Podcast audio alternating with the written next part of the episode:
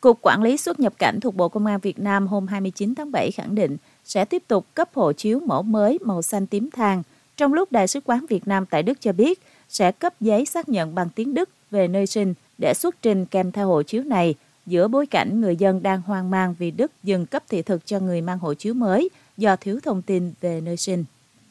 Trước đó, vào ngày 27 tháng 7, Đại sứ quán Đức tại Việt Nam thông báo không công nhận hộ chiếu mới của Việt Nam được cấp bắt đầu từ tháng 7 năm nay và nêu lý do là vì hộ chiếu thiếu thông tin nơi sinh khiến cho phía Đức không thể xác định rõ ràng người mang hộ chiếu vì có nhiều trường hợp trùng họ.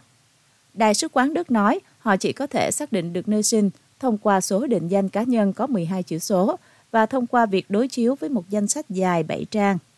Giữa bối cảnh nhiều người dân đang rất hoang mang về thông báo của Đức, Cục Quản lý xuất nhập cảnh Việt Nam ngày 29 tháng 7 khẳng định hộ chiếu mới của Việt Nam được cấp theo đúng quy định của pháp luật Việt Nam và đạt tiêu chuẩn quốc tế, đặc biệt là tiêu chuẩn của Tổ chức Hàng không Dân dụng Quốc tế, với chất lượng cao hơn, an toàn hơn và chống gian lận. Cơ quan chức năng của Việt Nam nói các vấn đề phát sinh sẽ được giải quyết theo quy định của pháp luật để bảo đảm quyền lợi của người dân và các động thái đơn phương từ phía Đức sẽ được phản hồi thông qua con đường ngoại giao.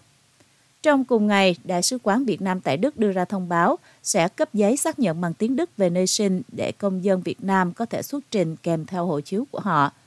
Giới hữu trách Việt Nam cho biết, hiện hai phía Đức và Việt Nam đang làm việc để tháo gỡ những vướng mắc liên quan đến việc Đức không công nhận mẫu hộ chiếu mới của Việt Nam có bìa màu xanh tím than và số series bắt đầu bằng chữ P.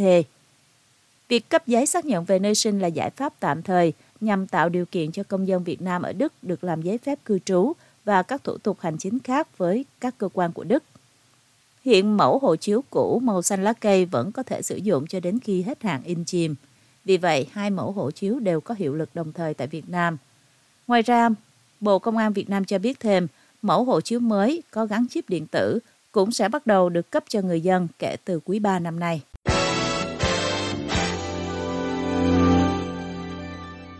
Bộ Công an Việt Nam vừa ra quyết định khởi tố ông Nguyễn Sơn Lộ, nguyên Viện trưởng Viện Nghiên cứu Công nghệ và Phát triển SENA về tội lợi dụng các quyền tự do dân chủ. Ông Nguyễn Sơn Lộ, 74 tuổi, bị khởi tố, khám xét chỗ ở và nơi làm việc, cấm đi khỏi nơi cư trú và tạm hoãn xuất cảnh, theo thông cáo trên trang web chính thức của Bộ Công an hôm 27 tháng 7. Bộ Công an không nói rõ lý do khởi tố này, nhưng cho biết thêm rằng đang tập trung điều tra, thu thập tài liệu, củng cố chứng cứ về hành vi tội phạm của bị can và các cá nhân có liên quan để xử lý nghiêm theo quy định của pháp luật. Với tội danh lợi dụng các quyền tự do dân chủ xâm phạm lợi ích nhà nước, quyền lợi ích hợp pháp của tổ chức cá nhân, quy định tại Điều 331 Bộ Luật Hình sự, ông Lầu sẽ phải đối mặt với khung hình phạt cao nhất là 7 năm tù. Viện Sena do ông Nguyễn Sơn Lộ thành lập từ năm 1992 là đơn vị có tư cách pháp nhân độc lập, hạch toán độc lập, trực thuộc Liên hiệp các tổ chức khoa học và kỹ thuật Việt Nam. Vào đầu tháng 7, Liên hiệp các hội khoa học và kỹ thuật Việt Nam có quyết định đình chỉ hoạt động của Viện Sena. Việc đình chỉ là nhằm thực hiện thủ tục giải thể Viện Sena do vi phạm quy định về thành lập, đăng ký hoạt động và giải thể tổ chức khoa học và công nghệ theo trang pháp luật thành phố Hồ Chí Minh online. Trang này cho biết rằng chính quyền thành phố Hà Nội từng có quyết định thu hồi căn nhà nơi đặt văn phòng của Viện Sena để mở rộng trụ sở làm việc cho công an quận Ba Đình, nhưng ông Lộ đã phản đối quyết định này và gửi thư khiếu nại đến nhiều nơi. Hơn một tuần trước khi ông Lộ bị khởi tố, văn phòng của ông được một số văn sĩ trí thức dùng làm nơi tổ chức hội đàm về văn hóa Ukraine và bày tỏ tình cảm với nhân dân và đất nước Ukraine với sự hiện diện của tham tán chính trị sứ quán và phu nhân đại sứ nước này. Sự kiện này đang diễn ra thì bị công an cắt điện, trang Asia News dẫn lời những người tham dự sự kiện này cho biết. Đồng thời trang này cho biết thêm rằng một số người tham dự buổi tọa đàm bị ngăn chặn trước khi đến đó. Ông Nghĩa Vi Toàn, một công dân ở Hà Nội, nói dưới VOA rằng việc cắt điện này là hành động bẩn thỉu. Theo nhận định của cựu tù nhân chính trị Lê Thăng Long, viết trên trang Facebook cá nhân, nhiều thành viên thuộc nhóm Sena có nhiều tinh thần cấp tiến, dân chủ, tiến bộ. Ông Long viết, những điều dân chủ cấp tiến, tiến bộ ấy nếu đem lan tỏa ra cộng đồng thì là sự cống hiến rất tốt cho xã hội. Trong nhiều năm qua tới nay, Viện Sena có tầm ảnh hưởng không nhỏ tới chính trị Việt Nam. Ông Nguyễn Sơn Lộ, người còn có tên khác là Minh Đường, trước đây đã gửi nhiều văn bản, sách góp ý xây dựng Đảng Cộng sản Việt Nam. Truyền thông Việt Nam xác nhận việc ông Lộ ở Viện Sena gửi thư ngõ góp ý xây dựng văn kiện Đại hội Đảng 13, nhưng nói thêm rằng thực chất là một hình thức thể hiện quan điểm sai trái, phụ họa cho những luận điệu xuyên tạc chống đảng nhà nước. Một bài viết của một quan chức công an đăng trên trang web của chính quyền cho biết, những luận điệu sai trái đó tác động tiêu cực, gây tâm lý nghi ngờ, mơ hồ, mất cảnh giác, a dua theo tư tưởng phản động trong cán bộ, đảng viên và nhân dân. Đoàn năng lượng AES có trụ sở tại Hoa Kỳ có kế hoạch phát triển một trang trại điện gió lớn ngoài khơi Việt Nam, có khả năng giúp tăng gấp đôi công suất điện gió của quốc gia Đông Nam Á. Reuters dẫn thông cáo của Bộ Công Thương Việt Nam cho biết hôm 29 tháng 7. Trang trại điện gió ước tính trị giá 13 tỷ đô la với tổng công suất 4.000 MW sẽ được xây dựng ngoài khơi tỉnh Bình Thuận, miền Trung Việt Nam.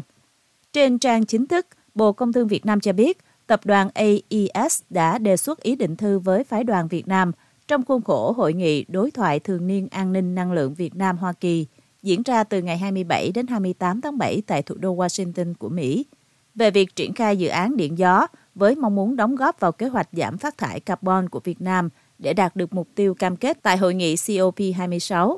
Tham dự đối thoại có trợ lý Ngoại trưởng phụ trách năng lượng của Bộ Ngoại giao Hoa Kỳ, Harry Kamien Thứ trưởng Bộ Công Thương Việt Nam Đặng Hoài An, đại diện các bộ ngành liên quan của hai phía và các tổ chức doanh nghiệp lớn của Việt Nam và Hoa Kỳ trong lĩnh vực năng lượng như Trung tâm Luật và Chính sách Xã hội, Hội đồng Hoa Kỳ về Kinh tế Hiệu quả Năng lượng, Sáng kiến phục vụ về khí nhà kính, Tập đoàn Điện lực Việt Nam, Tập đoàn Dầu khí Quốc gia Việt Nam, Tổng công ty khí Việt Nam, Tổng công ty thăm dò khai thác và dịch vụ dầu khí Việt Nam. Với công suất điện gió hiện nay vào khoảng 4.000 MW, Việt Nam đặt mục tiêu tăng công suất lên 11.700 MW vào năm 2030 và 66.000 MW vào năm 2045, theo truyền thông nhà nước. Tại cuộc đối thoại, các phái đoàn Việt Nam và Hoa Kỳ cũng đã thảo luận chi tiết về tương lai của những công nghệ năng lượng sạch khác như hydrogen, pin lưu trữ và điện hạt nhân. Được xem là một trung tâm sản xuất trong khu vực, Việt Nam đang tìm cách thúc đẩy phát triển năng lượng tái tạo và giảm sự phụ thuộc vào than để sản xuất điện theo cam kết năm ngoái cùng với các nước sử dụng nhiên liệu hóa thạch gây ô nhiễm khác để trở thành quốc gia trung hòa về carbon vào năm 2050. Bộ Công Thương Việt Nam trong tuần này đã đề nghị chính phủ loại bỏ các dự án nhiệt điện than trong tương lai với tổng công suất 14.120 MW khỏi dự thảo quy hoạch tổng thể phát triển điện quốc gia.